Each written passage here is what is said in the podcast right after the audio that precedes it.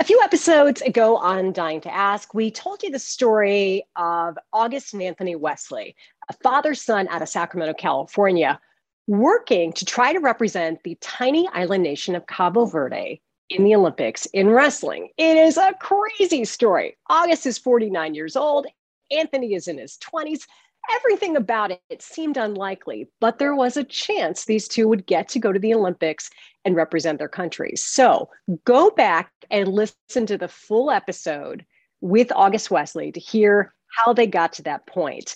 When we last left off, August was waiting to hear back from the IOC on a wild card. After this break, we will tell you what happened when the IOC finally wrote back. Olympians, they're just different. Sure, they're fitter and faster, but they're mentally different too. Because when the body breaks down, the Olympic mindset takes over. And this year, with the first ever delayed Olympics, that mindset is more important than ever. My name is Deirdre Fitzpatrick, and I have covered the last 10 Olympics for Hearst Television. 20 years of studying and, well, obsessing about how Olympians do life. These are the stories of how Team USA's athletes get to the top of a podium and how you can get some Olympic edge in your life coming out of one of the most challenging years ever for all of us. This is Dying to Ask The Road to Tokyo. All right, welcome back to the Dying Ask podcast. Today we have an update to one of our favorite Olympic stories we've been following this Olympic cycle, and that is the story of a father and son who have been working for a long time to represent a country that perhaps you've never heard of, Cabo Verde, um, in the Olympics in wrestling. So glad to have Anthony and August Wesley back on the show. Hey guys, where are you today? Hi, uh, we're actually currently in West Virginia right now okay. Anthony, that's a long way from Japan. a little bit. A little bit. A little bit. All right, August, bring us up to speed because a few episodes ago we spent, you know, a long time with you talking about all these steps you guys and the hoops you've been jumping through to become the first wrestlers to represent Cape Verde. And at the time, you were waiting on just like the stars to align and paperwork and a spot to open up. So where is it now? So where it is now is that we we were still in that process until just this the end of this past week where we were notified that the International Olympic Committee is not giving out any more wild cards in fencing or wrestling, which is the other uh, sports that Cabo Verde uh, participates in. So it was a, a bit of a bummer to hear that as we have trained and prepared and traveled and been tested so many times you can't even imagine. But uh, it's uh, it, has been an interesting process.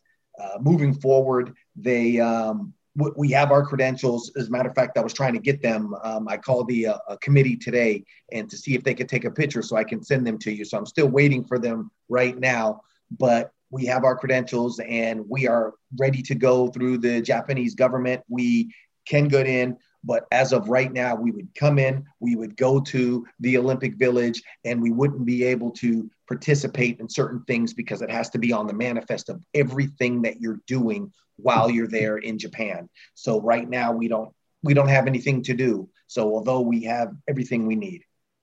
That is so bizarre. So in theory, then you guys will actually go. You will go in and process with an Olympic credential. You'll live in the village but not get to compete. So what will you do all day?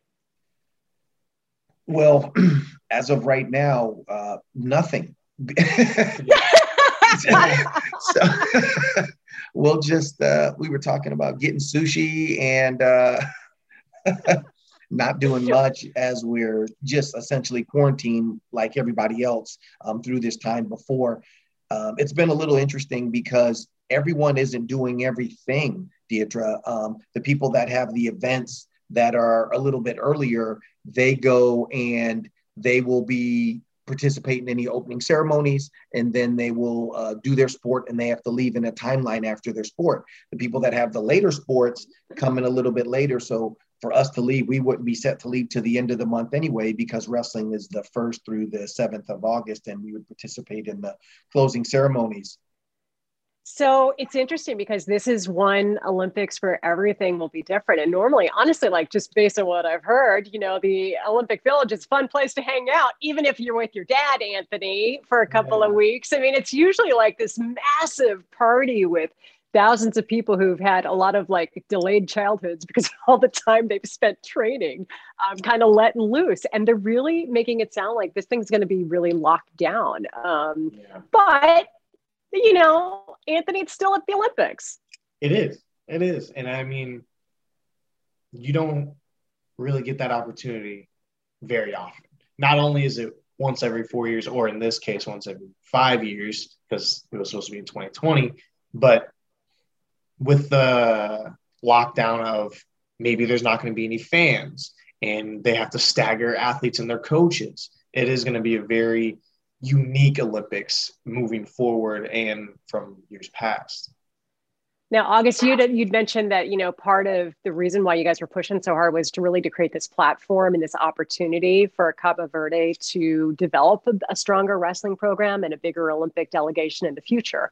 And it strikes me that even if you're in the village, you still get that opportunity to put it on the map and maybe to share more of your story. Absolutely. Uh, it's the story is is separate from where uh, Cabo Verde has come through the years and how they've developed and how they've gotten stronger and they've been more competitive overall. But um, you know, our goal and what we talk about all the time is the difference we want to make there, and that uh, the boys and girls that are running around can see people doing it at that level, be it in the Olympics or the Continental Championships, which we're set to go and compete in in, in um, October in Morocco. So just so they can see somebody else do it and it can motivate them. Um, so it's just it's an exciting process uh, nonetheless. Um, but it's uh, it's been a, a lot of hurry up and wait so we want to hurry up and get there and and do that. But it's uh, it's it. You sit on your hands a lot when you're not training. Oh, I know. I know. Well, I mean, I guess you can like go to town in that big cafeteria in the Olympic Village and not really have to worry about it. you know, you can yeah. actually just go go enjoy that. I'm sure they'll have 24 hour sushi if you want to go enjoy that. That'll be kind of cool. I wouldn't mind that at all. yeah, Sounds pretty good. So, what's the plan then? When will you guys take off? The, the plan would be towards the end of the month. I was just asking uh, our delegation leader um, today, um, his name's Leonardo, about how some of that works because like i said with everybody leaving everything wasn't purchased at the same time with waiting for wild cards to get in and uh, those things we we thought that anthony would be a shoe in to get the wild card uh, due to how well he did in uh, bulgaria um, I have a can have a dual role if I didn't get in as an athlete. Um, I'm on the administrative side of the wrestling committee, and so I can go as a representative of the sport of wrestling. So there was a few different options for me that they were still looking into, just so we could have uh, representation there as a um, a new sport and um, that we're growing. Okay. Well, I mean, you've still got work to do. So that that's a good thing, right? And you'll get to at least take part in the closing ceremony, so that's exciting. Yeah, that that would that would be it. No one can basically stay the whole time. So um, you know, we would uh we would have fun and dance and, and do all that other good stuff. now, um, Cabo Verde does have a, a couple of Olympians who did get the wild card in other sports. Is that right? Correct. And which sports are those? Oh, you know what? I was just gonna pull it up right here. Um, it's boxing, judo, gymnastics, track and field. That may be it. Yeah, that's still pretty good. That's still pretty good. So, what's been the biggest takeaway from this entire experience for you guys? Maybe I'll start with you, Anthony. We we got to talk with your dad in an earlier episode, and I mean, he really was just so thrilled to go through all of this with you. I mean, talk about the uh, ultimate father and son adventure. I mean, it's it, there's so a, a lot of people don't realize how much work went into this behind the scenes. A lot of people don't really realize that it really did start from scratch. Like what February? Yeah. Start from like ground zero and to see how far it's come now and we're in July, let's say May, because that's we've been kind of playing that weight game for a few months, but it shows that if you're determined enough, you can really just make it happen. You can really do what you need to do. And I and I've definitely seen my my dad do that, whether it's staying up 24 hours in a row or being up at 5 a.m.